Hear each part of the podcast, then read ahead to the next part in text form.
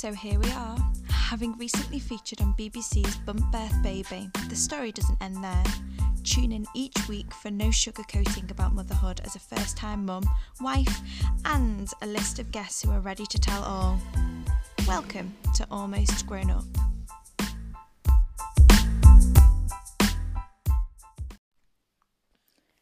Hello and welcome back to Almost Grown Up. I have a very, very special guest today.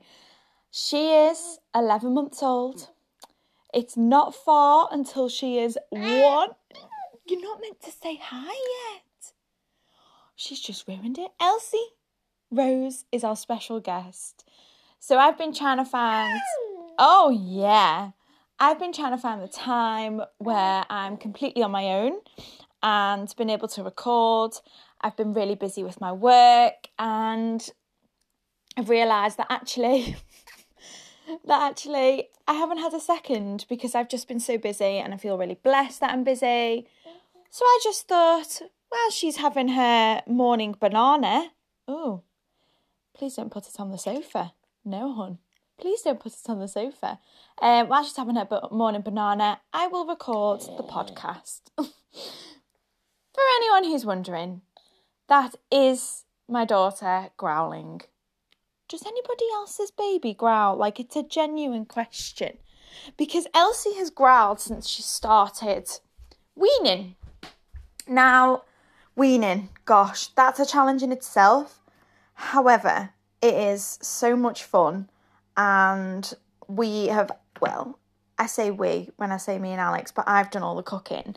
But we've really enjoyed it. Um, and even more so having to do the recipes dairy free because she's allergic. However, she just growls. The girl loves to growl when she enjoys something. Let's see if it works. Mmm. Is that yummy? Is that yummy? You're going to tell everyone? I don't know if you heard that. That was a growl. Oh, she's just throwing it all over. The- no, hon, not the sofa. I actually don't know how I'm recording this while she's eating.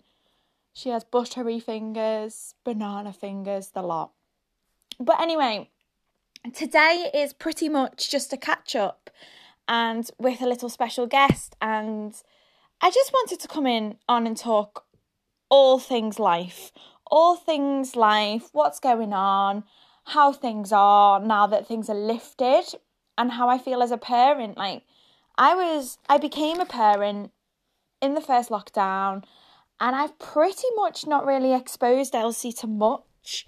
I think I can count oh dear. I think I can count on one hand how many groups I've been to.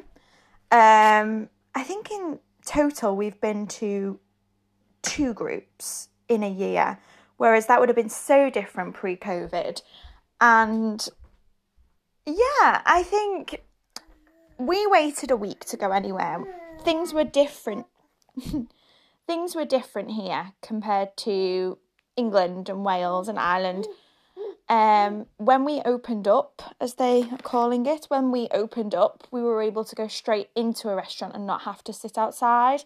So I kind of feel grateful for the things being different because there's no way I'd take Elsie for her first meal outside because Scotland is just renowned for its awful weather all the time. Yeah, I agree. And yeah, so things were lifted. We waited a week. I said to Alex, I'm, I want the busyness to die down. But it seems when we went, me and Elsie first went out together. Um, when my cleaner came round and we decided to go for breakfast because she comes that early. So we were like, let's go for breakfast and she was perfect. She took it in a stride. She loved speaking to everybody. It was just so much fun. And I don't know if it was a fluke or if it was a one off. She flirted with the waiters. I mean, girl after my own heart.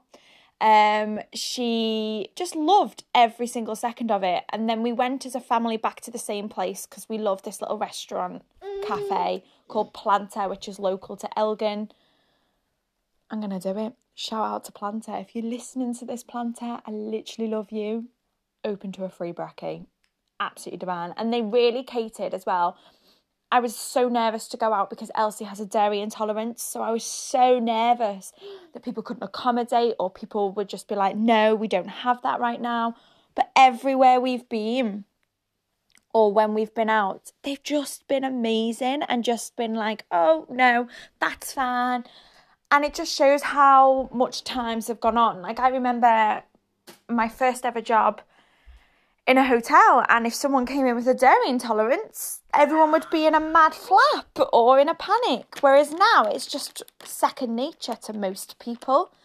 Um, and I really did appreciate it because that was the only stress that I had. But she's absolutely loved, absolutely loved going out with us. We went to the our city for the first time. Um, our close one is Inverness. Um, she'd been previously, like in the first, after the first lockdown, and it was lifted last summer. But she didn't. She was asleep, and she was a bit proper baby. She wasn't aware. She wasn't making noise. She we called it the log phase, where they're just literally sleep all day. I mean, what a life. Um, and we went, and she we went to Nando's, and I honestly panicked even more. I said to Alex, I was really nervous. The anxiety was going through me. Oh my goodness me! Bless you, bless you. Sorry about that.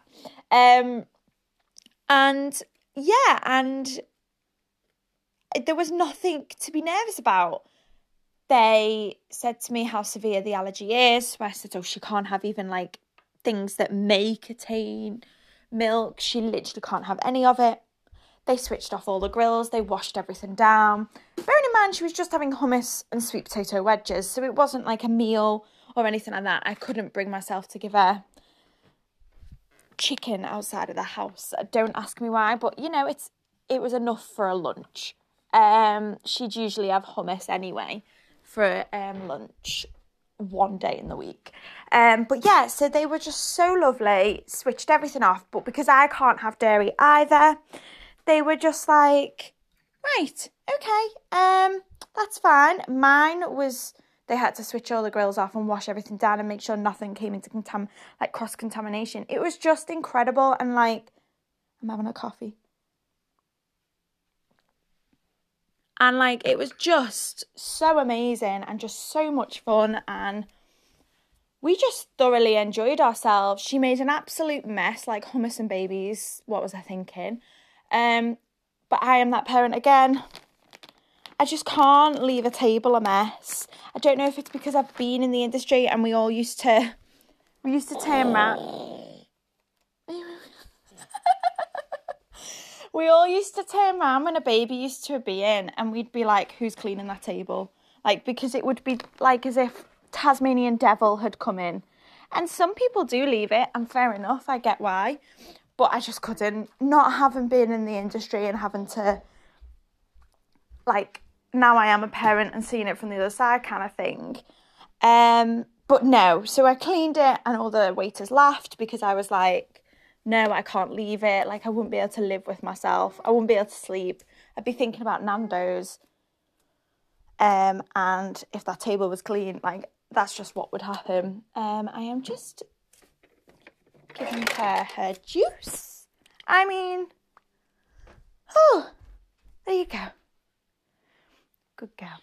So, obviously, the most we'll get out of our special guest today is a few goo goos and gagas and dadas. Yes, she says dada. Or weird noises like that. Elsie? Elsie Rose? Do you want to say anything? Uh. Say, Aya. She thinks it's probably grandma on the phone. She knows, she recognises she recognizes my grandma my grandma. She recognizes her grandma now on the phone. And she absolutely loves it. And we're gonna put on. So we haven't so since the obviously everything's been lifted we've really enjoyed going out for food. Like alex and i love going to a restaurant. We absolutely adore it. And we are so happy that it went so well. So we've not gone out in the evening just yet because we probably will maybe like late afternoonish when we go back to England.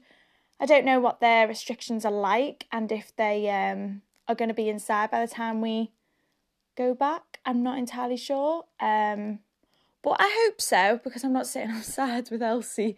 But you'd like to think in June it would be nice and it would be nice weather and we could enjoy it.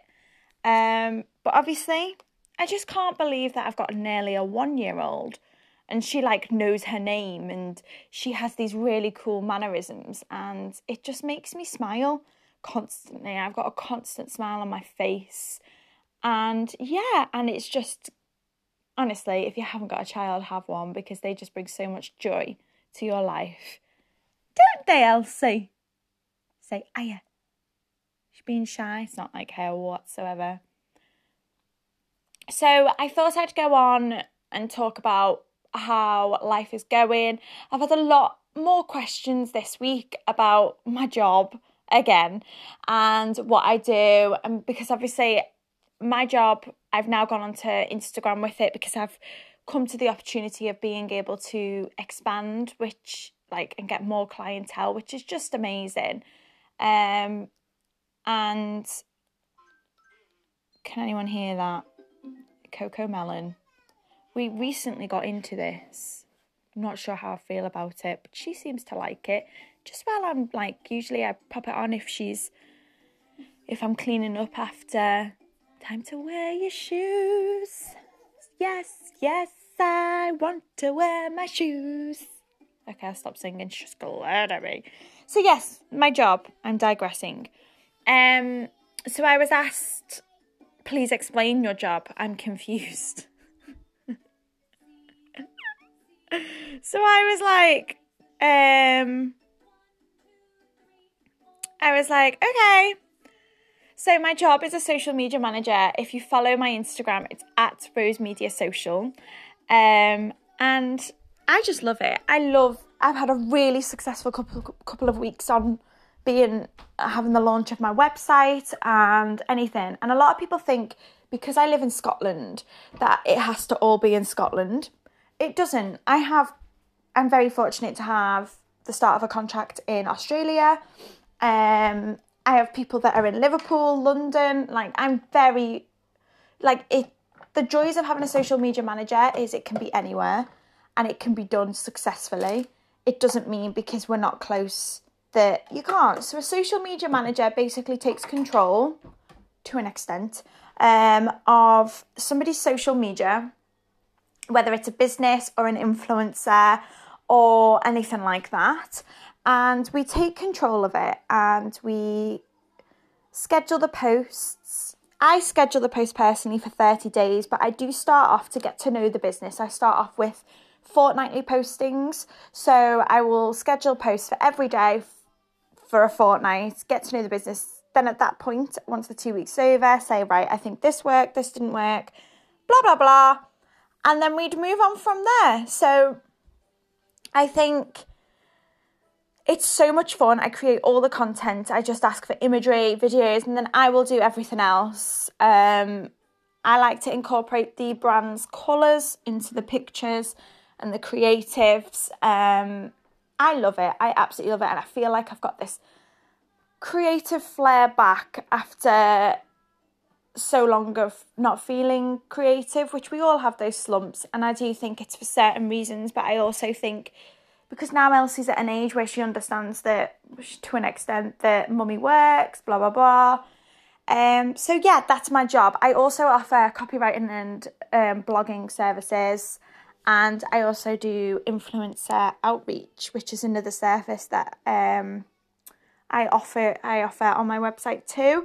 I will be offering more over the months come. Um, I always think because social media is changing daily. Like originally, it was on your Instagram to get more followers, do loads of stories. Whereas now, it's do more reels. If you do more reels, you're going to reach more people far and wide. Where it's still the same with stories, but they're not being pushed as much as reels. Things like that. So I always like to keep educating myself. I have a degree in business, I have a degree in hospitality, I have also done a course in social media management and things like that, but it's constantly changing. So it's making sure that I'm always on the top of my game.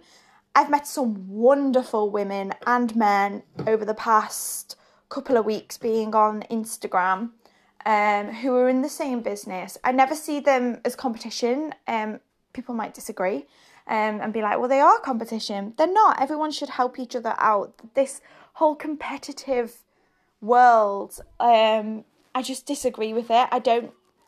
I don't think that anyone should see anybody else as a competition. I think it's a people should work with each other. Um, I'm always saying, oh, this person's amazing because they might have a niche that's better than mine, or somebody would give a shout out to me because I have a different type of niche. Like I'm really passionate about the reels and and being yourself and being unique and things. So it's finding your niche. It's supporting everybody, and there's no shame in that. And I think everybody should probably do the same. But again, that is just my personal opinion. Um, but no, that's my job in a nutshell. I don't think that was a nutshell. I think that was quite lengthy. Um, another question. another question is What's the age difference between you and Alex? That's not a question, but anyway, Alex turns 29 um next week. He's so indecisive. Like is anyone else's partners the same? I was like, right, decide what you want to do for your birthday. Because I know if I did something, he might be like, oh no, I wasn't really feeling that. He would never say that, but I can tell by his face. We were going to have a barbecue, but we're not now because the weather's just awful. But I say that, it's cracking the flags out there. I tell you, it's proper sunny. Oh, I might be able to finish my outdoor garden. That's exciting. Um, I have an outdoor garden project at the moment. It's not going well, but I'm determined to do it. Um, but yeah, it's not due to be sunny on his birthday or the weekend. So I was like, okay, let's order some platters. Like he loves a platter. He loves a bit of a, as we call, nib nib. They're fully booked, obviously, because he gave me less than a week's notice. So now I'm scrambling to look for something that's platter related. But he was like, oh, we'll just go out for breakfast. Watch us go out, and it was like pre-booking or something. Like it's just, he's just so indecisive. I have, however, oh, oh, do do do do do do do do do.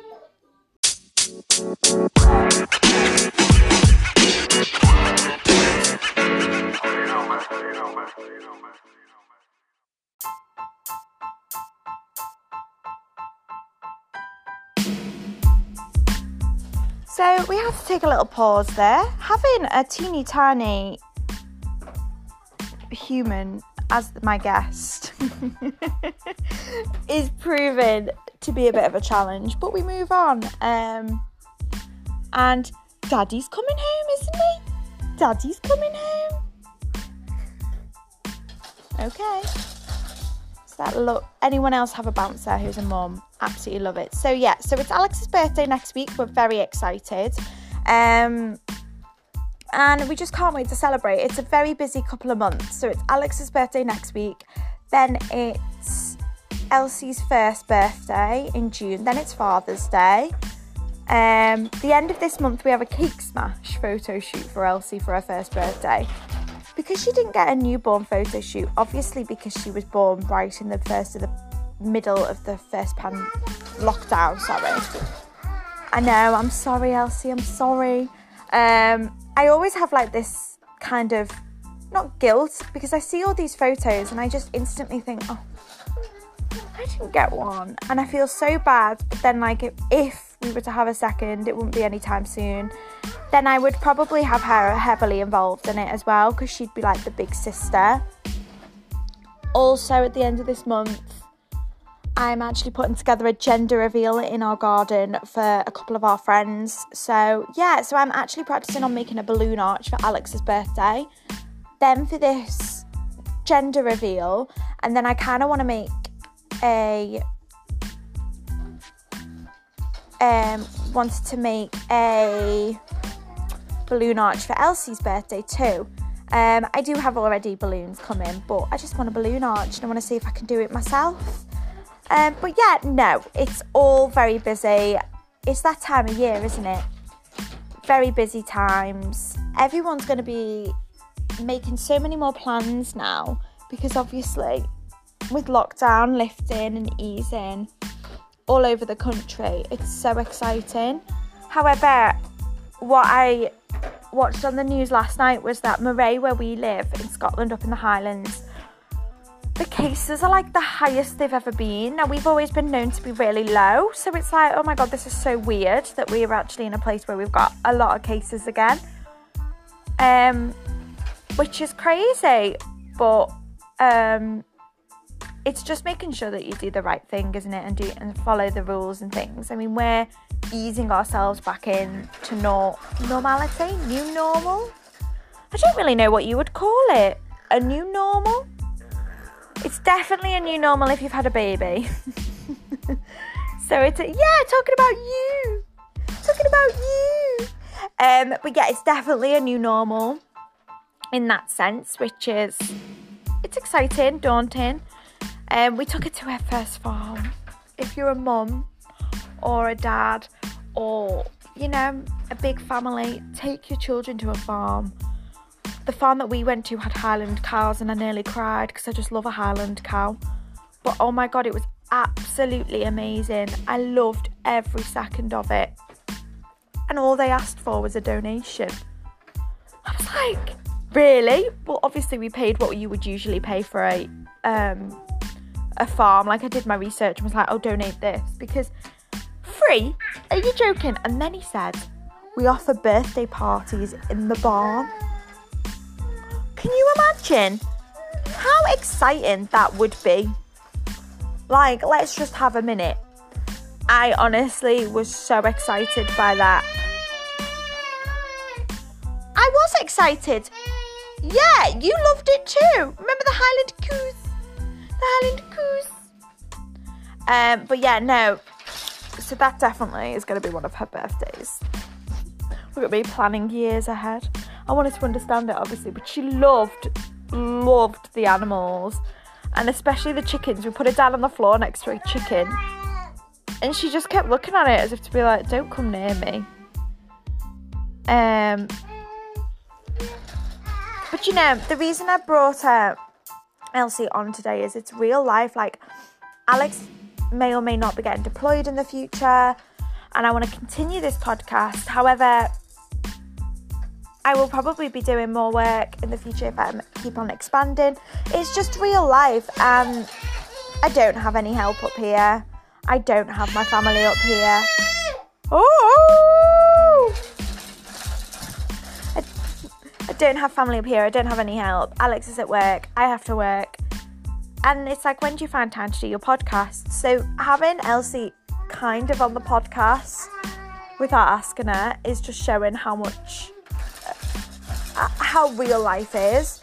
Um, it's hectic, it's amazing, but I absolutely have loved seeing all the lockdown mamas showcasing their new normal.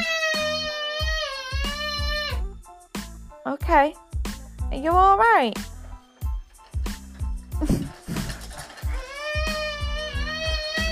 I know why you're making that sound. Do you want to tell everybody you got your first tooth? Yeah? She got her first tooth. So funny the faces she's pulling. Like, it's hilarious. I can't even show you guys, but it's so funny. The faces she's pulling. She's like, dude, it looks like a shocked face because she can feel it on her gum, like on her lips, and she does it. So it's so funny. But you know, it's real life. We're all easing back. I'm absolutely loving seeing everybody's Instagram stories, everyone's Facebook posts, um, of everyone just enjoying life. And I said on my Instagram last weekend, this is the first weekend in over a year where I've actually thought, A, oh my god, I'm exhausted from all the activities we've done today, and B, I've had such a wonderful time. And I've not had any worries. And I think that's the first time in over a year that I've actually felt that. And, you know, it was an absolute pleasure taking Elsie to a restaurant. I didn't think it would be, in all honesty. I thought it would be awful, but yes, so this weekend we're taking it easy because obviously it's Alex's birthday next week, it'll be busy. Um, she has her usual she's swimming lessons guys swimming lessons. She kind of cries and then started loving it and then it was the end. It was so quick but i'm hoping she gets used to it. I highly recommend swimming lessons to babies but alex is getting in the pool with me today because ne- not today sunday. I was a bit anxious on my own i'm not gonna lie. She didn't have any armbands on she didn't have anything like it was all me and i was like oh my god but she naturally floats it's honestly the most amazing thing ever. Like, oh my gosh, I loved it in the end. And then it was over. But we're going every Sunday. We've booked, I think it's, we've booked a month and then we keep booking a month um, because it's just so popular. Um, but yes. I know, you loved it, didn't you? Well, she's definitely found her voice, that's for sure. I'm going to leave it there. Alex has just come home. He's booked his jab. We're on the way to a new normal. So I'm sending everybody lots of love. Keep enjoying life. and we'll see you here again next week without my crazy little guest. Elsie, are you going to say bye bye? Bye bye. And she goes quiet when I put the phone next to her. Bye for now.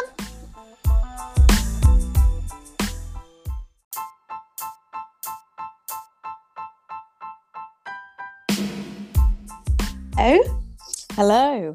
Hi, hello. Thank you so much for joining. So, everyone, I would like to proudly introduce Annalise, who I was kindly introduced to on Instagram. So, hi, welcome to Almost Grown Up.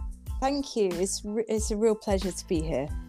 Oh, no, thank you. I'm so intrigued by your story. I think I've told all my family and friends about this podcast and how fascinated I am. And it's just, I never thought that I would ever, because you always think, you always think when you think of somebody who chooses openly to be a single mum and everything like that, you always think of America with sperm sperm banks yeah. and things like that.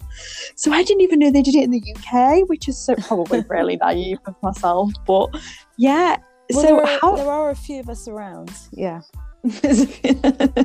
like you've got your own category that sounds awful it's unique it's a unique story so how did it all begin we may as well dive straight in yeah sure um well um I suppose I, I came out of a, a long term sort of on and off relationship, and I was maybe 36 at the time. Wow. And um, it took me a little while to get over him. Mm-hmm. Um, mm-hmm. And then in the meantime, I was sort of approaching 40 and putting a lot of pressure on myself, thinking, well, I've got to find someone, I've got to um, like them, I've got to move in with them, and, and then we've got to decide if we're going to have a baby. And I was sort of kept thinking in my head, well, you know, what if that doesn't happen? And how, how am I going to figure out if I like someone or not? And then I thought, actually, you know what? I'm just going to take the pressure off. If I get to wow. 40 and there's no decent guy on the scene, I'm just going to go ahead by myself. So I made that decision probably when I was sort of maybe 37, 38. Um, okay. But at the same time, I was still thinking about it in the background. Um, it's not obviously a decision that you make overnight, it, it requires a lot of thought. yeah, it requires a lot of thought and, and a lot of sort of there's a lot of practical stuff that needs to happen as well. So yeah, so and and then the story goes, I turned 40. I had a big party um, to celebrate that. Of course. I had this crazy cake with a there was a merry-go-round with penguins on it as well because I like oh merry-go-rounds and penguins. Um, Love yeah, that. Have what you want, oh, you know. yeah, that's just so fascinating. So obviously, you know, you, you're quite open in the sense that you were in a long term relationship in that sense and it just didn't work out. And I think a lot of people, when they get a little bit like, I don't want to say older because I my mum's 50 this year and I still consider her to be the young mum that she is. Yeah. And it's it's like there's no way to say that but in pregnancy eyes they say that past 32 is it you're classed as like a older mum, and I'm like Yes. so shocked by that statistic. And I'm like, actually, just sorry to interrupt, Emily, but it's um, okay. whe- when you're 40, 40 plus, you're a geriatric mother. when you're pregnant, your class is geriatric. feel like 20. Like, that's what, like, my mum probably outrun most high school students, and she's Wow. turned 50. So it's like, it just baffles me that they haven't really decided in this modern day age that they should rejig it a bit and just be like, actually, it depends all on this factor and this factor and whatnot. But that is crazy. So obviously, I all, I mean, I suppose in the way I can relate, I was, I had, a, my mum was a single mum and things. Right, um, yeah. Like the one thing that always she we always had was you, you don't really need a man, and it was always like you can be independent and sassy all you want if you, and that's what I get from my mum being my role model. Is that Mm. something you think you'll probably portray to your children? I think so. And and although my mum wasn't a single mum, my dad worked on cruise ships, so he would be away for two months and then back for a month. So it was my mum brought up Pretty three, much. three kids pretty much single handedly until we were about till I was about six, and then we moved abroad for a bit. oh Um, wow! But no, I, I I feel similar. I mean, I know because I've got two boys, so I know that when boys get to around the age of five or six, they really need male role models in their life. But Mhm. I've got two brothers, one older, one younger, and I've also got um, access to a lot. I've got male friends, obviously, and and and there are other areas where you can get male role models. So, and I think they will benefit from me basically being a single mum and basically saying nothing's going to stop me.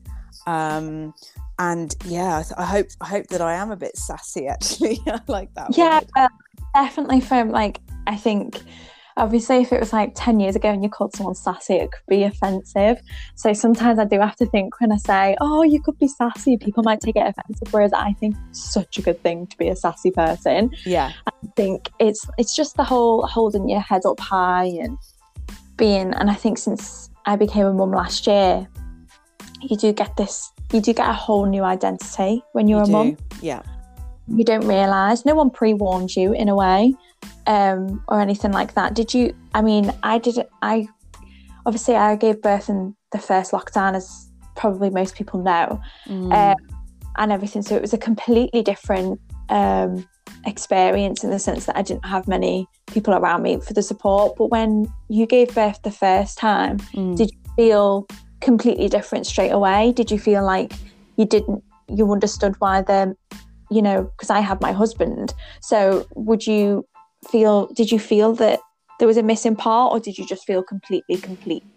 Oh I, I felt completely complete. And I, I did um i did the nct classes and um the, one of the questions was how do you think you're going to feel when you when you hold your baby or what are you looking forward to most? And i said being complete and that's exactly how i felt. I felt i, I was complete. And, and i'd say to my baby bennett i'd say um you complete me. I think that's a quote from the austin powers when he had his mini me.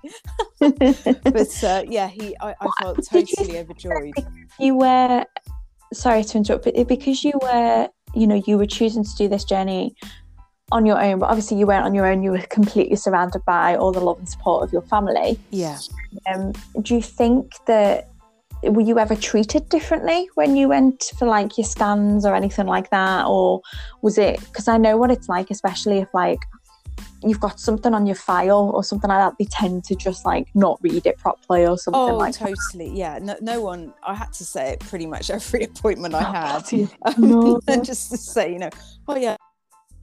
And I'm, uh, it's Donus Bennett, like, oh, oh, oh, yes, yes, and then they look at my notes. Um, Oh my but it didn't bother me. I've, I've just, No. I'm a very open person anyway, Mhm. and it's, it, I just decided I'm just going to be open about it. I'm not ashamed. I'm not ashamed No, about the fact I got to that age and I decided to have my own baby. And actually, most people turn around and just say, "Oh my goodness, you're so brave," and they just have admiration for me. Is is generally what I find. Oh yeah, well no, completely understand the admiration because it is it takes a lot of balls to be able to be like, right, Mm, I haven't I haven't found a man that's okay or any gender, whatever floats anyone's boat. And I'm going to do this on my own. And it takes such balls to be able to be like, right, what can I do? Because you obviously really wanted children. Yeah. And you've now got two. So you've done it twice with Yes. the um, dinner too, which is just wow. Like, just it, what if you could choose, what was your favorite pregnancy if you had to choose? Oh, I'd say the first one because because I I um I, I was sort of in this little dream world, I suppose, and, I, Yeah. and I decided I'm just going to eat what I want, and I, and I didn't think about the consequences. of. I love that. I think from um, when I've spoken to other mums that have in their first pregnancy, they did exactly the same. Whereas I don't know, I didn't do that, and I feel like a bit of me kind of missed out. I mean, I had cravings, but I didn't eat what I wanted. I was still working out every single day. Um, but I think I'm just a bit crazy in that sense. Hello. Oh, we've seen to have. Hello. Sorry, hello, I'm here. Sorry, my Oh, phone it's my phone went blank. Um, yeah, I I I definitely um wanted to work out a bit a little bit more, but I was worried about something going wrong. I'd had two miscarriages, very early miscarriages previously. That was one Mhm. reason why I knew I wanted to have an, a baby, and Yeah. also, but it made me a little bit nervous. And, the, and and I did I did carry on playing badminton to be fair, but I wasn't Wow. really doing the weights and things like that. I carried on badminton until I was nearly six months, and people were looking at me going, uh, "I don't really want to play with you on the court," and I was like, "Okay." It's a bump. It's not scary, people. You can. I know. you can But I was worried about overbalancing, and, and to be fair, that was probably a good time to stop. But the other thing Yeah. was in my second pregnancy, and, and if you have another, you'll find this when you've got a little toddler creature around you, you can't come home and be a diva and just lie on the sofa going, I'm so tired because this Mhm. little person wants you. And, and I was back working full time. So, yeah, Yeah. it was tough. Yeah, I think that's the feedback got if I have a second one. Don't have a second one straight away. Kind of Mm. give it a little bit of time. But I mean, I always say if you're blessed with one, whatever happens, happens. That's kind of the attitude I've got. However, my husband's in the military, so it kind of has to be a military operation to plan it all, really, to be anything. so I don't know what's going to happen, but I mean, I definitely would love to be blessed with a second, but it's Yeah. whether or not that would happen. Um, Well, you don't, you you can't guarantee, and so for me. I, I decided to have a second baby. Well, it wasn't that quickly. Uh, My uh, um, Rufus came along two years after Bennett, two two years and three weeks. Um, but I knew I didn't have time on my side, so I Mhm. was nearly forty one when Bennett came, and very well. I was a week off forty uh, when Rufus came along. So uh, you know, and, and I was I was just incredibly lucky that it, it worked for me. Um, Yeah. and it gosh. wasn't necessarily going to happen. Yeah. So how do you? I don't know really know how to go. How do you? Um, you just call up a place and be like, "So, I'd really like to use your sperm bank." Like, how how do you do it without? Because I know that if I was had to do something like that, I would somehow end up being that awkward person that would giggle about it. Like, no, we can't accept you because you're being awkward or something like that. Like, how do you go about it? Oh, it- yeah, it's it's better to be you know giggly about it because it's it is an exciting thing. Um, I just did a a little bit of research. So I was living in Canada. Um, I had to go over, over there for my job, and so Wow. um, I was living in Montreal at the time. Um, so I, I looked up a, a, a local clinic and I found one that, that, that seemed quite good and that offered IUI and, and I you know obviously you have to go in and have the, the meetings and, and they test your fertility and things like that. Um, but I just found out in, in Canada, which um, w- where they because the Canadian population isn't that large, it's about 17 million. They get a lot of their sperm from America, 300. So, uh, uh, Xytex, which is X Y T E X, um, Okay. and I just I just looked on online and, and just found out what the process is. I think I did call them just to make sure there was actually a human being at the end of the line. Um, but but what what you do is you you sort of you all it's just like a shopping cart. You, you just go in and go, I want that one, thanks. You pay your money and you bought it, but you don't actually physically get anything. They then store it for you, and you have to pay for the wow. storage and things like you that. You get to? Do you get like? Because I remember when. You're probably going to laugh at this, but when Monica in Friends decided yes. that she wanted to just go all out, and she got like a booklet full of people and it was like number 132 come on down. Like she she had to look and it was like this person's a firefighter. Did you get anything like that or is that completely tv no, no. It, well, it depends. It depends on the country and it depends on the sperm bank because I know okay. there are certain countries where you don't get any information at all. Um, and I've heard in particular Spain, you don't get any information because quite a few people from the UK go there for um, donations. Oh, but um, wow. um, with with Xytex, um, and, and and also it depends on the donor. So my donor gave a lot of information. So um, nice? so I had um, height, weight, hair color, eye color, um, whether they're left or right-handed. why, oh, why that matters, that. I don't know. Um, and um, so, so, basically, the donor will give all information. They, they obviously sit down and do various interviews with them. Um, and then I also got photographs of the donor as a child, and my donor also um, gave one photograph of him as an adult.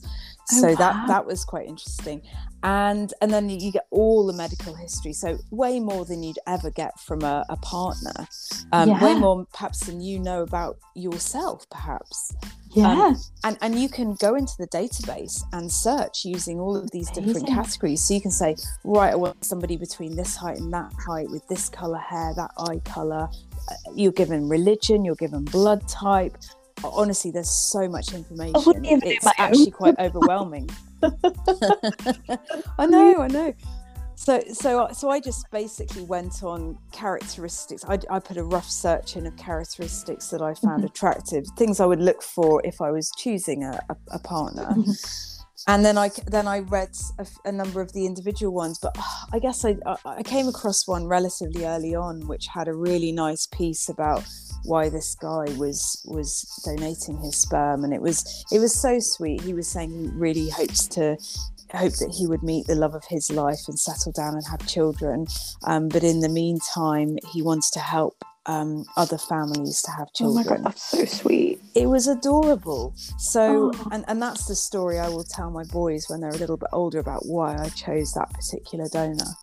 Yeah, of course. Wow. So, I'm still in this state of shock that people gave so much information. Mm. Like, you know, they've not just been picked up on the street and it's a genuine, like, in depth interview, and it's not just like when I'm going back to Friends, as you can tell, I have watched Friends a lot. but when Joey Tribbiani did it because he was like, oh, he got paid for it, and like he didn't really consider the consequences of it whatsoever. Yes. Um, but whereas this sounds like people genuinely know what happens and knows that like there will be part of their DNA in a child and things like that. So, yes. so obviously your plans to be completely open with your boys. Yes. Um, and do they? Because obviously they're still quite young, aren't they? Mm-hmm. Um, so do they ask now anything or anything like that?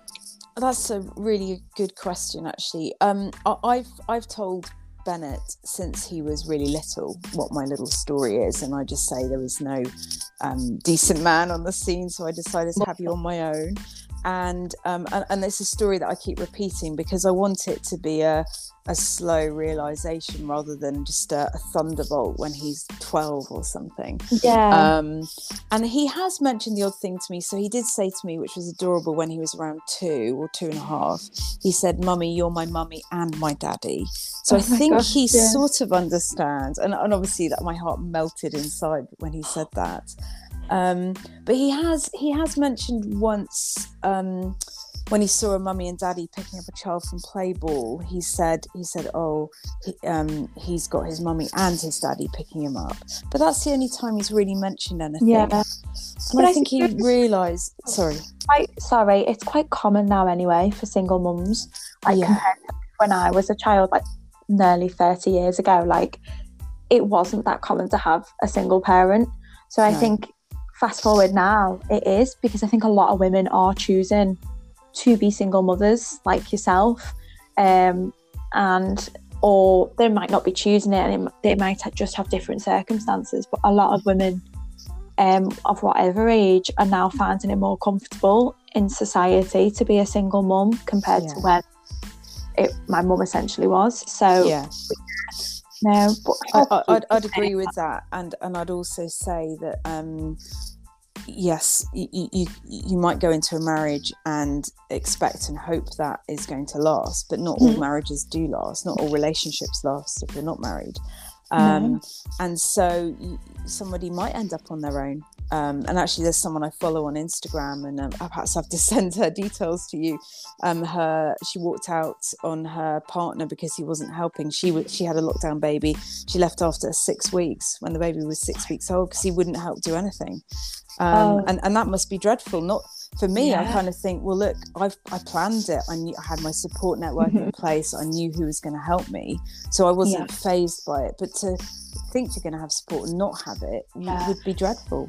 Well, I um, we actually had the health visitor come yesterday um, for a random check, and she actually mentioned how hands-on Alex is. He is, to be fair. He could probably and say how much milk I pump before I even know how much I pump. wow. Like, so- like she said, it was so rare. She said, I don't know if it's the same in England, but in Scotland, she said, if I had a pound for every time I come for my first visit to a family, and the mum starts breastfeeding, and I get up and walk, and he gets up and walks out, she said, I'd be a very rich woman. and I was Right. You joking? I was like, I just whip my boob out wherever. I was like, I don't care. I was like, he has to expect me for all my flaws. I was like, and all my like, like I have, I've had mastitis twice, and he Oh, was dear. like first person. Luckily, the first time around, my mum was here, but the second time round, he had to do everything because I was just completely flawed. And he's considering. I remember when Elsie was four weeks old, he was sent away for like a month, which doesn't seem that long. Um, It's huge in the in, a, in the life of a small baby, though. oh my gosh, he came back and she was a different child. And I was like, I promise you, I've not swapped her. Like, she is just your child. But I mean, technology is amazing that way. you can do that. But I think I'm quite in a fortunate position. And I, I've seen so many couples who have had babies, like where you said with that lady who walked out at six weeks over lockdown, especially who have thought they were going to go, and they just literally both separate. And it's Mm. just, we look at each other at night and I go, I'm so grateful that, you know, I've not like got up and walked out or like thought forget this or anything because the longest he's been awake, he was, he did COVID support for eight and a half weeks. Mm. So he, he wasn't al- he was only allowed home for one weekend. Um, but I was staying at my mum's house. She was four months old, and I was just like, I can't, I can't do it on my own. Like I will hold my hands up, especially. I was, I got told I had to be really careful because of mastitis. Yeah, Like, it's horrible I was like, "Mum, mastitis. oh my god, it's I wouldn't wish it on No. literally my worst enemy.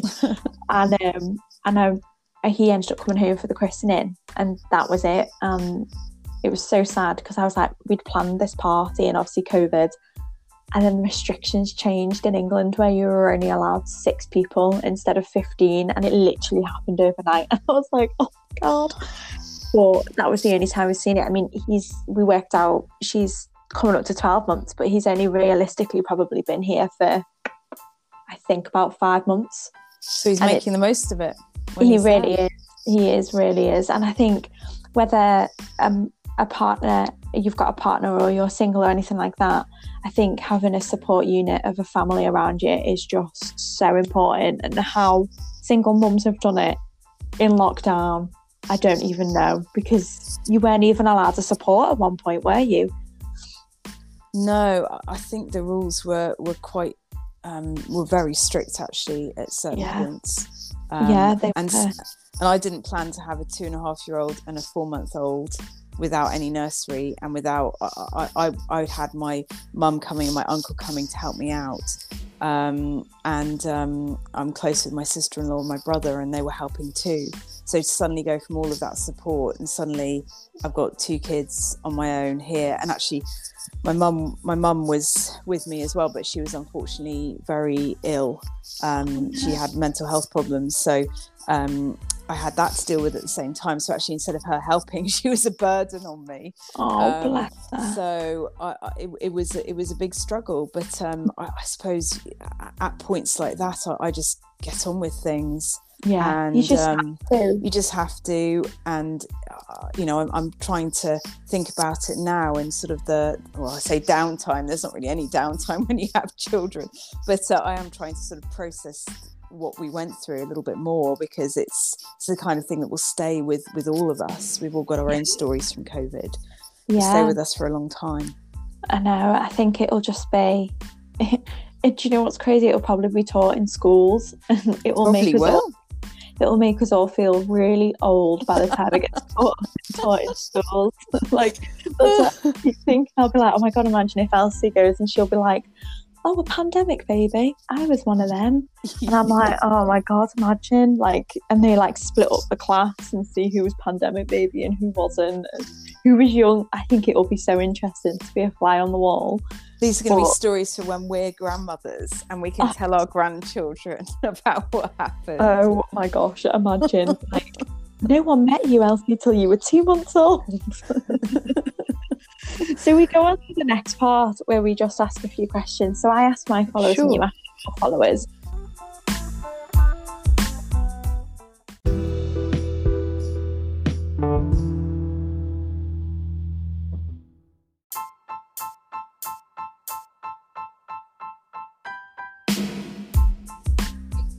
And some of them we've already touched on, but I think mm-hmm. it'll be good to extend.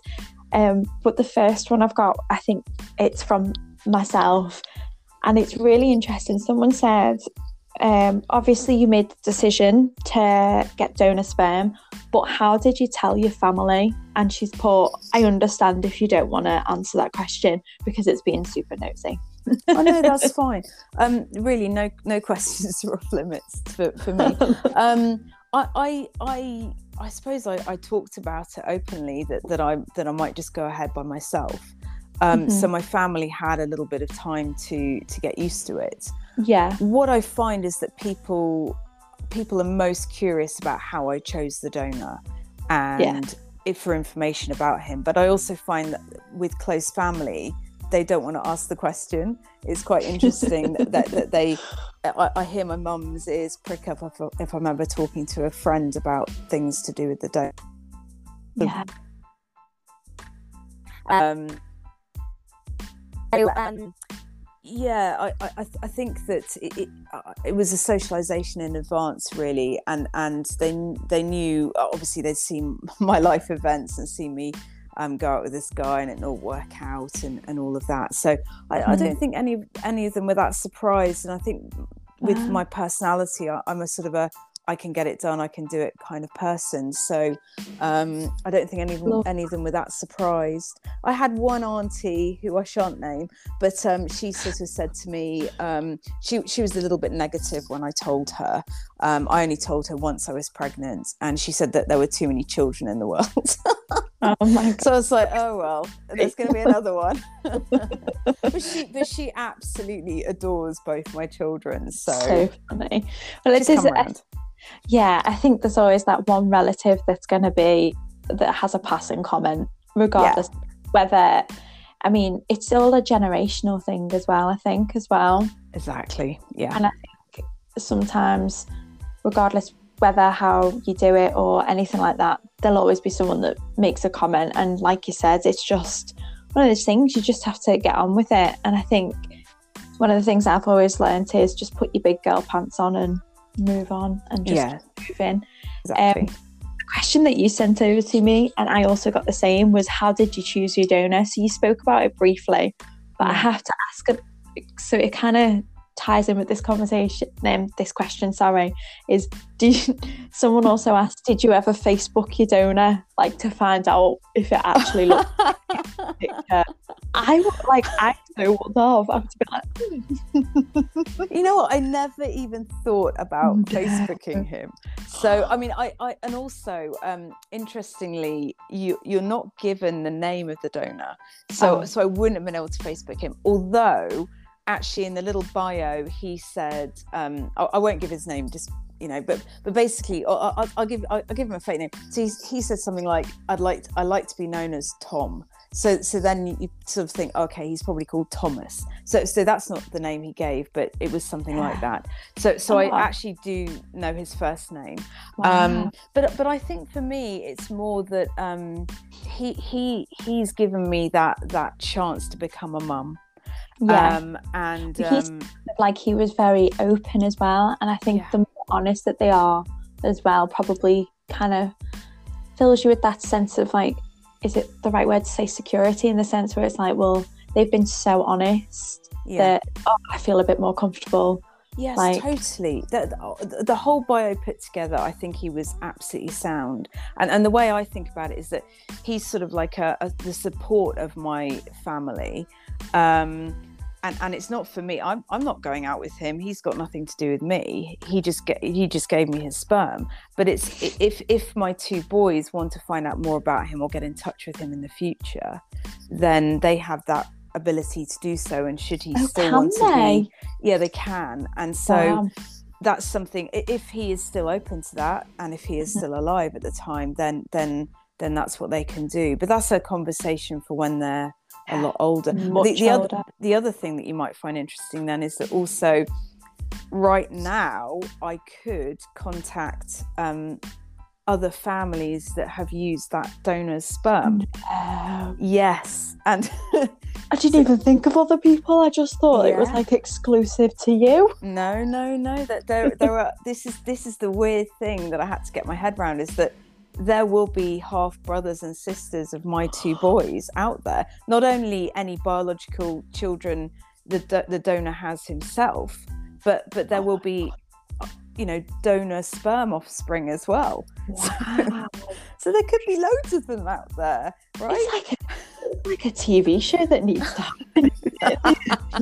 well, well, actually, so so for me right now, I didn't want to make a decision on behalf of the boys that I would contact their their sort of half brothers sisters should they want to contact. So that's the conversation i kind of feel like maybe when they're 12 at least maybe a little bit older i think probably I yeah they usually i think um because i think about back what i was like when i was 12 and i think if i got told that i would probably be like oh my god what? So i think probably like maybe a bit a bit older i think to be fair to any age if anyone dropped that bomb on me and it was like telling me i think it was but I suppose if you're brought up with it, then and you know and you're quite open, they might ask before the age of 12 as well. They, they, they could do and, and I do know of um, I was reading about another lady on Instagram the other day who's decided to contact or try and contact um, uh, other donor children from her donor. So um, so oh, she's made a decision the other way. Yeah. So but but for me i just think well actually i, I don't see again i don't see those um, half brothers and sisters as no. being true half brothers and sisters. They are donor totally children. agree. so completely different like it's a completely different is it like i don't even know what the word is. I'm trying to get the correct word but it's so different like you said it they are donor children and it's yeah. a completely different situation than if you were to have a half brother and half sister. Exactly, um, it's, it's there's a so, so so the best way to describe it. I was reading something before I had kids about how how children view donors. And, and how they view them is and they, the children were asked to draw a tree and sort of say where's the donor and where is your family and and one uh-huh. child drew at the trunk and basically said the trunk is the donor but the apples in the tree are my family. And they were the, the mum dad and the and, and the child. And and that to me really that I, that really resonates with me a lot and that's how i think about it. Oh that's that's such a nice way to think about it as well. Mm. that's so lovely. So that i suppose comes to the question where it's saying did you use the same donor for both children? I did, I did, yeah. So I, I was so, so at the beginning, I bought. Um, so you buy different numbers of vials of sperm depending on how many you think you're going to need. So you, you use one per try in in, in the okay. clinic that I went to. So I bought six vials, and um, thinking it could take me a little while. I, I was going down the IUI route, so not IVF. Okay. I, I used IUI. So that's basically they they basically um, put the sperm inside you. Okay. Um, they they use um, what's one of those things that you have when you go for a smear test. Um, oh yeah, yeah. One of those things speculum speculum and and and, and, then, and then they sort of squidge it inside um in the right place um Mm-hmm. and, and and i so i thought well I'll buy six vials it might take me six months of trying um and i got pregnant the first time and Oh so i thought gosh. okay i've still got five and i thought well five's enough for a second try um uh, but at the time, I was thinking, well, I'll just have one. But I think in the back of my head, I thought, I'm definitely going to have two. And, and I just thought, well, if anything happens to me, then, you know, what about Bennett? He's on his own. So I Mm. feel I felt like if I had another baby, then he wouldn't be alone ever. He'd always have his Yeah. brother. Um, and so uh, because I had five vials left, I I, um, I I went ahead. I had to go back to Canada for the treatment because I couldn't get the sperm shipped over here. Um, my Okay. donor my donor was not UK compliant. Um, but actually, that, he American or Canadian? uh, the sperm was from America. Okay. Um, but it said that he had Irish and Scottish and English heritage. Oh Um, wow. I, I don't know how far back it was. It could have been, you know, i i i- like, I don't know, 100, 200 years ago. But that was another reason why I was attracted to, to him. Um, so, so, so I, uh, and I got pregnant the first time with Oh my Rufus as well. So I I'd be, I'd be ringing the, um, the clinic going, so I bought six. Um, When are you two? Well, yeah, well, they're still sitting there. I need to make a decision uh, about what to do. But I, I was going to try and find out whether I could. I don't know if I can donate them to some kind Yeah. of science project or something, or to someone. I don't know what, what the rules are, but I need to find out and, Because with it. essentially, it sounds, it's, but essentially, it's yours. It's mine. It's so funny. Not funny, but you know, where it's like, it is yours. Like, It is mine. I suppose I'm sure there is like some rules. I mean, it's not something you can just put on Facebook Marketplace, is it? And be like, "We've got this for sale. Like, I'm sure there's like, No. I, I, th- I yeah, I, Um, ne- I need to actually find out. But yeah, there must be rules around it. so there would be, you wouldn't use any more and you wouldn't have any more children.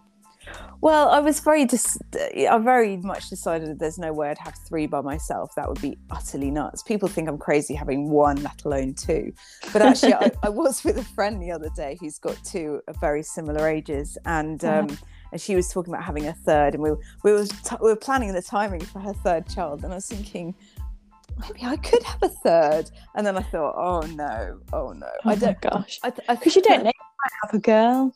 Well, I know, I know, and that, uh, but see, I was one of three, so I, I always thought I'd have three babies. Um, But it's the whole thought of being pregnant again and having a little Yeah. tiny one with two raucous boys running about the place. I think I, I'd have to probably have a live-in au pair if I went and had a third one. Yeah. Um, and then there's the money. You know, obviously, I've, I've got to be self-sufficient on the money front. So.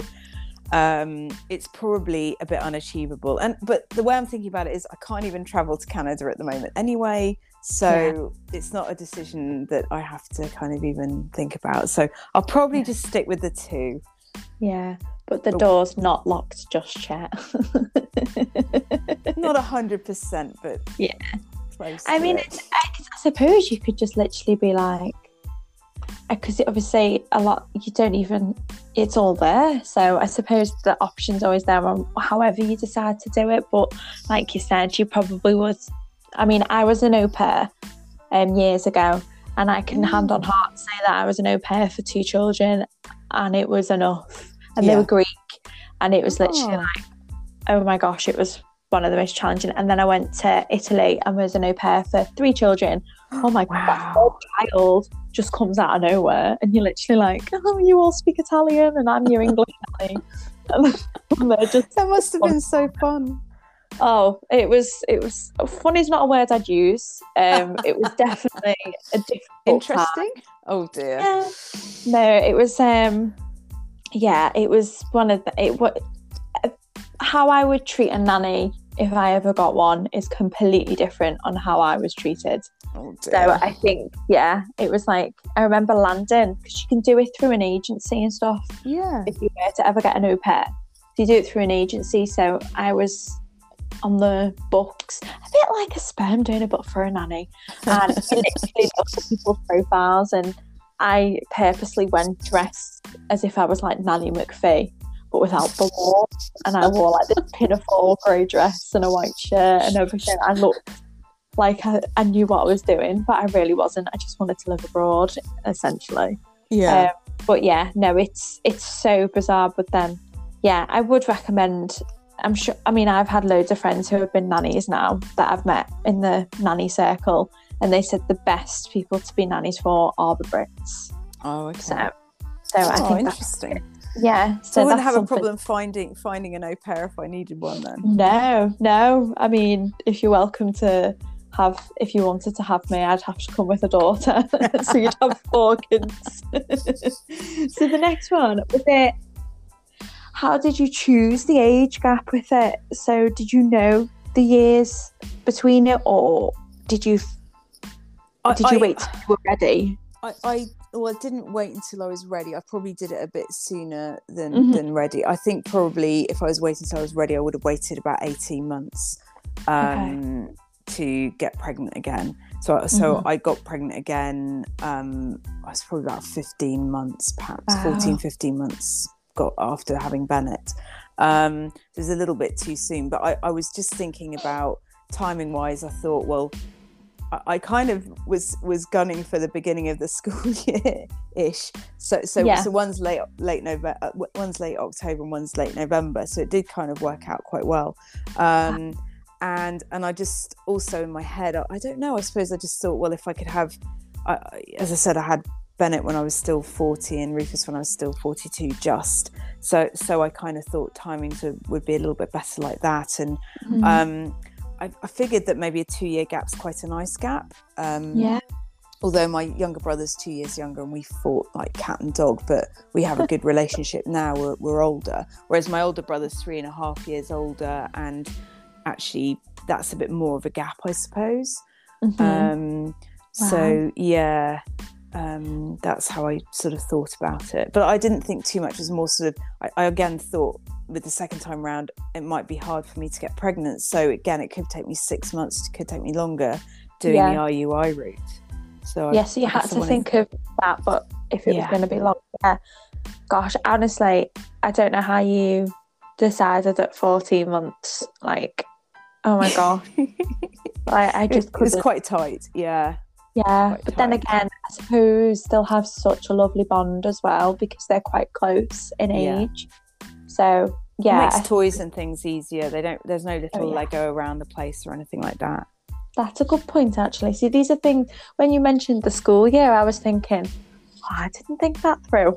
My baby's a June baby, like, and I'm like, oh, June's no, like, fine though. Look, my my my um my niece is born um in the middle of August, and she's got, not had any problems at all. So it's it it, it doesn't matter hugely. But if but I guess if you're planning it like I was in that way, then yeah, my thought, Well, my head got- went there. yeah. I've got a relative who literally planned her pregnancies to literally down to the date that she was going to go into labour and what her body do. Honestly, it was like a science the way that she did it. Wow, she that sounds Monica right. from Friends. Oh my god, she, she it was the way she said it to me. I was there like I'm kind of scared to get pregnant now. Like, I did, like do I have to do this? Like, I just I've had the attitude but it was like if it's to be, it's to be. Yeah, Um, that's a great attitude though. Yeah, I've done I've done this. To be fair, I think it's the attitude you kind of had to have during lockdown as well when you give birth. I was like, eh. So my birth plan went did a 360, and now I'm being induced. Oh well, I could cry about it. However, let's not because it's just Mm. going to put more strain. And I think, yeah, I think it's just like having a positive mental attitude about everything when you have children. Even though some days are more difficult than others, obviously. You're not human if if you when you see those mums that are like oh everything on, on Instagram which I'm sure you're experiencing where everything is positive every day. Yes. That's why you are so refreshing, Emily, because you know you're, you're, you're there. I saw you the other day do, doing your face. I don't know what on earth was in your hand, but you're doing something with your My face. baby spa, love it. That's it. I've And I was just thinking, well, why not? Because this this is life. This is reality. And if you saw me now, I've got my hair tied up. I'm wearing a Oh, hoodie. Um, my PJ bottoms on. yeah, it's just that is that is the life of of, of any mum and Yeah. a lot of dads as well. It's it's fine. It's just the way Yeah. it is. I mean, I have been like on Instagram, a lot of people have said that I am a bit too jolly. And I was like, but I've always been told I'm a bit too of a chatterbox or I'm a bit too jolly. Like, you're not going to please everybody. No. And like, but yeah, I am a bit, I'm also a bit too gobby as well. And sometimes my mum is like, Emily, rein it in a bit.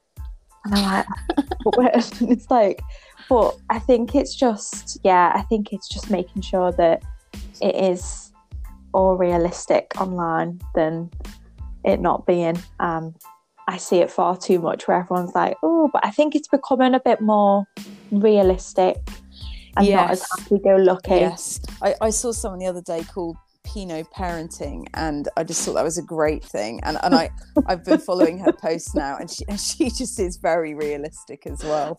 It's quite so amusing. follow it. So, because you've only just one of the questions was you're only new to Instagram, Yes. made you now want to start sharing your story instead of sharing it. Well, I love that question. I love that question. Um, I think you've been a bit busy. well, no, you see, actually, when I had Bennett, I made a conscious decision of I don't, I just don't want to be on my phone all the time. Yeah. I don't want to be one of those parents. And let's face it, most parents are those parents, Yeah. and I, I am that parent. Um, so I came off Instagram um, at the end of 2017 and came off Twitter because I found that quite poisonous. I, do, I don't It like is. Twitter at all. No. Um, and then I then my my younger brother um, has been saying to me that, that there's a real human interest in what you've done, Annalise, and and he he admires me for what I've done. Um, he, he's got one daughter, and, and unfortunately, he broke up with his partner, but they have a fantastic way of um, parenting together. They're they're so aligned; it's amazing. Um, and and he looks after her. He has her twice in the week, and uh, they can each take um, my niece away for a week if they want to. If they, just agree everything. It's just fantastic.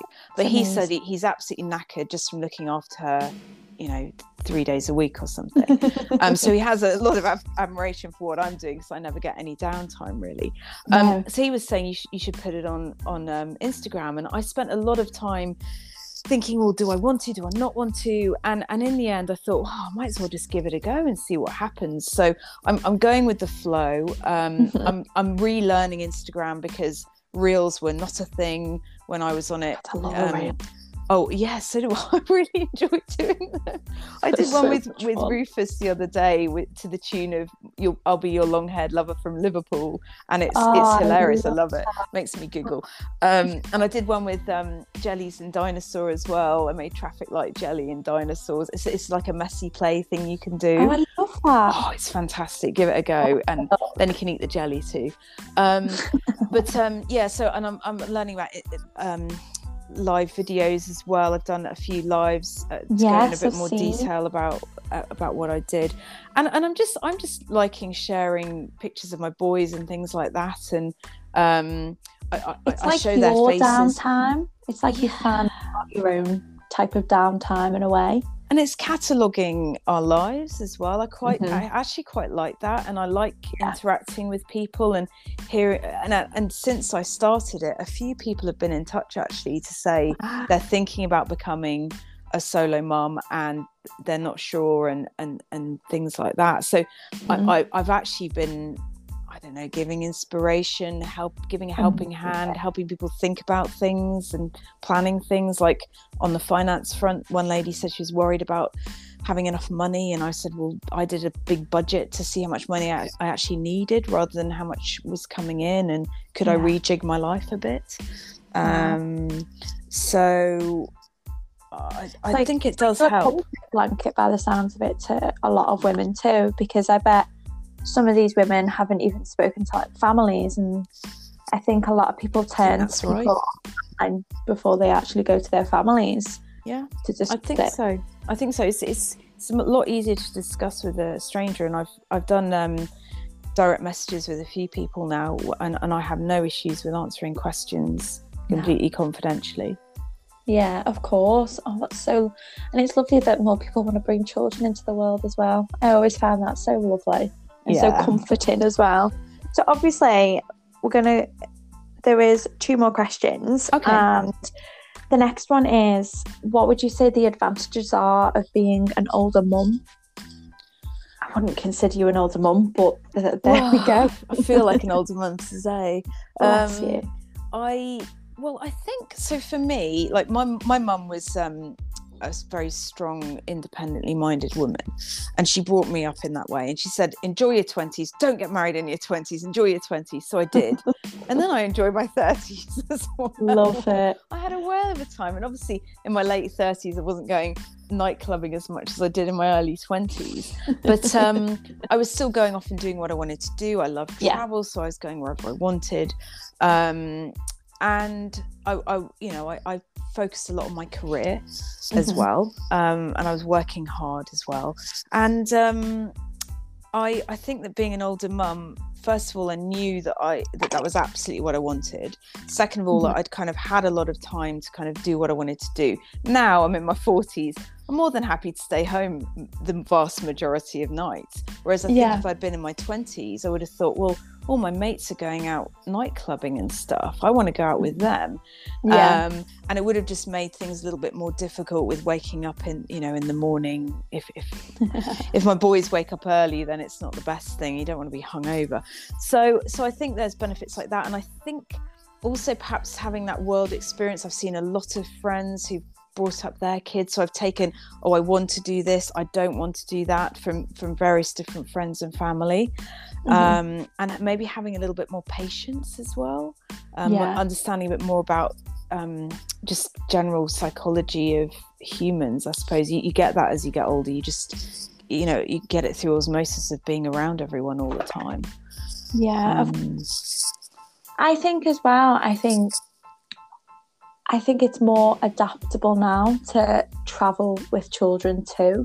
it so is. if you'd want to go traveling with your children, then it's not as I don't want to say the word frowned upon, but maybe that's Yeah. the correct like way of putting it because I think I mean, I remember my first ever abroad ho- holiday was on a coach to Disneyland Paris and I think I Wow. and my mum did it completely on her own and we went and it was the best holiday ever and i just think that i could not have done that at her so if i was 10 i think my mum would have been 29 Yeah. so doing that at 29 with two children don't think i could have done that yeah. oh my god that's my age now so no i definitely couldn't have done that um whereas now it's so different if you wanted to do things with children like you can just go and do it obviously Yeah. depending well, w with, yeah, COVID dependent. Well, actually, I, I went traveling with my son when he was six months. I, I, Wow. went, I went to Hawaii. no no that is so I cool because I, wanted to go and um, Yeah. and I, I even went scuba diving that's a passion of mine and uh, I did a couple of scuba diving trips I, t- I took my mum my mum was well at that time so she came with us so Oh I, I guess I had her to kind of help me out and stuff um, and babysit when I went off scuba diving scuba diving. But um, it, it was amazing. And then um, uh, I think in when he was about eight months I went to Italy. And so I, I my mum and my auntie came um, and, we, and we, we did a fly drive in Italy for 10 nights. Um, Oh, so I, I, I felt like, and actually last year I was meant to be going to Australia with my, not only was my mum meant to be coming, um, but also my niece who was uh, about to turn 12, she was meant to, oh, sorry, about to turn 13, she was meant to be coming. So I, I, I guess I sort of uh, w- want to travel, but when the kids were younger, thinking, oh, I need a little bit of support. Um, Yeah. So uh, yeah, but yeah Australia would have been good, but yeah, unfortunately, australia didn't happen. um, have you ever been to australia yes, yeah I, oh I- my I gosh lived it's in one of my Singapore when I was um, I lived in Singapore when I was little. So Oh, because we lived there, our our Christmas holidays were in. We went to Australia, we went to um, New Zealand, we went to Malaysia because they were sort of on our doorstep. oh Um, so, so cool. so I, I had a my eyes were open to the world at a very young Very- age. age yeah Yeah, god that's amazing so really i suppose it's if it's a passion then it'll be your boy's passion as well So I hope so. Yeah, yeah, I hope so. Obviously, soon we can all go and travel the world. Well, where think have you got anything planned for this year? No, I'm I'm avoiding it. And and with a so Rufus turned 18 months today, and all he mm-hmm. wants to do is run around the place. So until he's a little bit older, I've got no interest in getting on a plane. Yeah. We're, we're, we're going to go to um, Northumberland in August. That's we've got yeah. a holiday cottage booked. Oh, we've got a um, lodge booked in Aviemore, which is a staycation up here. Oh, nice. We were meant to go when uh, I was crazy. Actually, we were meant to go when Elsie was would she have been six weeks old? Yes, yeah, six to eight weeks old. We were wow. And um, because I always said, I was like, it it won't bother me whatsoever. And then now, on reflection, the way the world was, I'm a bit glad it got cancelled. Um, and then for my 30th, my husband is still contemplating booking um, a two day Disney cruise for my 30th. Oh wow, that would be amazing. I'm a bit obsessed with Disney. I know it's not for everybody, but I just love Mickey Mouse so much. I fully intend to take the boys when they're a little bit older. I thought this was a it. in the sense that she'll be able to meet the characters. And my friend works for the Disney cruises as well, but they're just doing staycations. So you're literally bored in London. you're just two days on the sea. And it's like absolutely like you're not I think it's just two days while on the sea and then you come back, but oh. you get absolutely everything. Yeah. I just thought it would be a good stepping stone to then taking her on a plane. but so the last question, yeah, is about um, your own business, and obviously mm. you're launching that this year. And am I right in thinking is it twelve months in the making? Not quite as long as that. I would say more like oh. Um, I say maybe eight months, I think. Okay. Um, but yes, it's um, I'm quite excited about it. Um, it's it's uh, it's a kids subscription box because subscription oh, boxes it. are quite popular, um, and it's all aimed around bath time. Um, and so the idea is is that every month, um, little hands get a box to open, and it's packaged in a really fun manner so that there's little layers to open up. Yeah. And there are things in little paper bags, so um, all the, all the little toys and things in there are, are sort of in little bags to be opened. Um, and then there are activity cards for the for the parents to um, read out to the kids or for the kids to read if they're at that stage. It's, it's aimed mostly at sort of preschoolers, so age yeah. three to five, um, oh, because a lot of the products have warnings that they're three plus. So, um, yeah. but obviously, as you know, sometimes with warnings, we, we we we parents decide to ignore them. But um, oh, yeah. Um, but, but, from a legal perspective, I've got to put that it's it's three plus. Oh, of um, course. Um, so um, and, and and but but the activities are quite fun. So so the idea is to try and um, help parents connect with kids. So you've got to be in the in the room when when your kids in the bath. So why not make it really fun? And and I've really enjoyed learning um, with with my boys, l- looking at the art, looking at the world through the eyes of kids, and trying oh to get God, their perspective. Amazing. And so I'm, I'm, it's it's really exciting, and some of the things in there um, are going to be. Um, I, I, I, really hope people are going to love. So um, so yeah, so so the it's called Bathorama, so a bit like Bananarama, but Bathorama. I love it. Am I, am I, old? and my logo is a little duck and um, which is quite cute. And so the, the first box um, is actually uh, I'm actually going to go on sale in two weeks, two weeks today. Wow. And um, so so I'll be open for orders in June, and then the Amazing. box gets sent out in July, and then in July I'll be open for orders for the August box. Um, so it's a monthly subscription, or past boxes can be bought one if there are if there are numbers yeah. available. Um, and the first box is all around fish and colour. So, so for each box, there are sort of two themes that in- interconnect. And then some of the others in the future, I've got um, the one after will be um, uh, boats and measurements. And then I've also got ducks and sound. That'll be the third box. So I've already been planning it a little bit, but I'm um, just waiting for my actual boxes to arrive, which is quite critical when you're sending out a box. Um, so they're being printed. Just a little bit. exactly. So they're being printed, and then, um, but yeah, I, I, I'm good. I'm determined to open for orders on the on the first of June, and uh, I'll Yeah. be starting. I'll, I'll be doing a few snippets. I've got a blog lined up to explain what's in the box. So um, Well, if you ever need a social media manager, I'm just going to plug myself. So, I think I probably need one because I'm quite good on on on, on my blog on I Heart the Hemsleys. I, I could do Yeah. that because it's it's just me and I just I just need to go right. This is what we're doing. Here's a photo. Boom. I figured out hashtags. With Bathorama, honestly, it is a bit more difficult. So so I may well Well, we'll tell- have a take you up on that offer. I need some guidance. I think. Everyone needs to go and follow Bathorama. So is it at Bathorama? That- Um, it's at Bathorama. Uh, it's at Bathorama UK. UK at the end. Yeah. okay, UK. And then we've got at I Heart the Hemsleys. I heart the Hemsleys. Yeah. Yes, which is the cutest name ever. Oh, Um, thank you. No, but thank you so much for coming on. Oh, I I, loved it, Emily. To Annalise, before we did this, so it'll only be about half an hour. We are 58 minutes in. And as many of the listeners know, I don't tend to over edit because I just don't find it realistic whatsoever. And you can tell when people have edited it.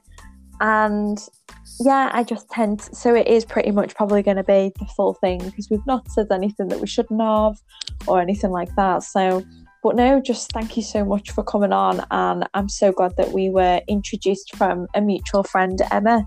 Yeah. Thanks, So Emma. and thanks, Emily. I really appreciate it. no, thank you. Have a lovely evening. Thanks. Same to you.